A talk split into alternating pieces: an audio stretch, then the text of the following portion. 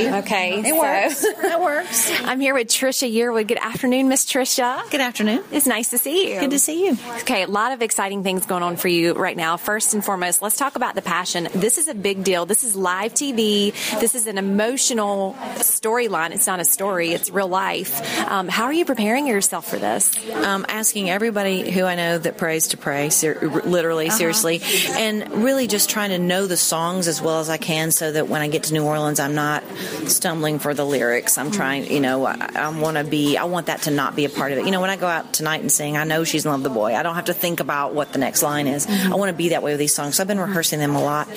Um, and I'm, I'm glad we're going to have a couple of days of really intense rehearsals over the weekend before uh, we do the production because I think I'll get a chance to, I'm sure I'll still be emotional, but I'll get a chance to get the initial, because when I get really emotional, Garth was talking about the press conference, the ugly cry, but I can't, I can't speak. I mean, it's not, I can't, so I can't Let alone sing. sing. Right. So I have to be able to figure out a way to balance it and do it. Yeah. So I'm hoping I'll get through that on the, on the weekend. Are you able, I mean, is there something that you're able to kind of like turn your mind off and separate yourself normally, but maybe Yes. you're worried that with this, because it is so emotional, that that's not going to work this time? Yeah, I mean, I, I do. I you definitely can kind of go out of your own mind for a second and go, okay, you got to go somewhere else to, mm. to just sing this. But I don't know about this one. This is this is different. You know, this is a story that I grew up on and that I believe in uh, wholeheartedly. And so I just, uh, it's it's powerful. It's and and when you add to the story itself, all of the visual that's coming with this, this 20 foot illuminated cross being carried from the Superdome to the banks of the Mississippi,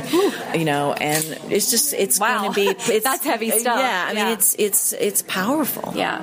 What's your favorite hymn? My, my mom grew up in a really small Methodist church, and they always sang out of the Cokesbury hymnal. And so my um, my favorite hymns were the old ones, like "Lily of the Valley" comes to mind, which was my granddad's favorite song. My dad loved "How Great Thou Art." I Um, think that would be mine. Yeah, so those "Amazing Grace," just the classics, are my Classics. favorites. Yeah, yeah. Okay, so shifting gears to your cooking show, you've had a lot of friends on your show, a lot of guests. Who haven't you had that you really want to have come help you in the kitchen on your show? I, one of the one person that I really wanted that I kept trying to get was Reba because I love Reba and she and I are friends and Yeah. she finally came this season. It hasn't aired yet, but um, it did actually just air. Um, she she came and that was a that was a big one. My biggest, the most fun I have though really is just when I have my sister or my niece. She's here this she's here this weekend, um, or my nephews, my family. Yeah. Um, when I have Garth on, I'm a little nervous because I want him to have a good time and I try not to ask him to do all the all the shows because I'm, I'm, I'm you know I know he will and so I just try to I try to use him sparingly. Yeah. But when my sister's on, it's my favorite because it's just we, we grew up in the kitchen together, so it's like we're not having to even think about it. It's a flashback, right? It's always a flashback. Yeah. yeah. You imagine yourselves like in your PJs, and the, like tearing up the kitchen on Right, Saturday right, and then the cool thing about my show is we can actually be in our PJs on camera, tearing up the kitchen. So well, it's fine. there you go. So, so everybody's happy. Exactly. Um, so, what is your one, like, I guess maybe fondest memory of?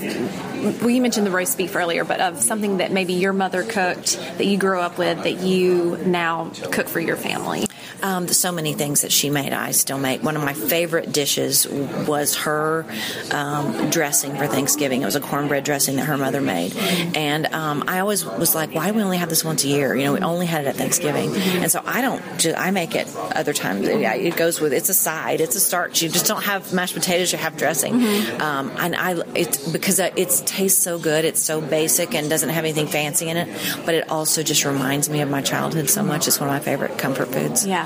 So, is it pretty cool to be standing side stage every night and watching him out there? Because I've seen the way he talks about you and the way he looks at you. So, it's got to be pretty cool watching him do his thing, right? Yeah, I mean, I'm a little more kind of to myself. I guess I'm not as outgoing as what I say as he is about me, but he has no idea probably how proud I am of him. You know, I, I do enjoy it, and I'm so proud of him because I watch him go out and really give way beyond 100 percent and love every second of it. And I love to see the joy on everyone's faces in the crowd. You know, there's so much going on in our world today that's not positive, and uh, to people get to come in here and just leave it at, truly leave it at the door for Yeah. a couple of hours, and and I see the crowd from that perspective, and it's just it's it's awesome. I'm so proud of him. You get a really cool angle. Yeah. Yeah. Um, I was talking to him about this earlier. It, it's kind of different now, the way social media has changed things. And I was at the Greensboro show. One thing I really noticed, about your guys' show is the amount of people on their phones. Yeah. I'm like, dang it, people, put your phone down because I'm back here trying to see over somebody's head. I'm like, y'all get out of the way. I'll get up there. You Yeah. know, it, is it harder to connect? I think it is. I think it is for all of us. I mean, I think everybody, everybody, even even my generation who does not on their are still on their phones more than more than not. Mm-hmm. And I think that we all think if we have this here, we're capturing this moment, but we're we're missing the actual moment. You mm-hmm. know, it's like when you take a picture of something beautiful. The picture is never as pretty as it actually was standing there. You're standing on the beach looking at a sunset. You take a photograph. It's never the same. So my, I'm, I try to, you know, but but we're in a generation where that ship has probably sailed. Yeah. You can say all day long, enjoy the moment and don't have to photograph at all. Yeah. Um, but I get why you want to have it. I also Sure. get that. So, but yeah, I think I, I don't even really notice it that much anymore. I notice if someone's in the front row taking a selfie and their backs to me, and I usually photobomb them, Mm-hmm. Which is Um, awesome because that's a great picture. yeah, but um, but but other than that, it's kind of the norm now. You just you're used to seeing it. Yeah, yeah. Thank you so much for your time. Thank you very much. I enjoyed it. Awesome.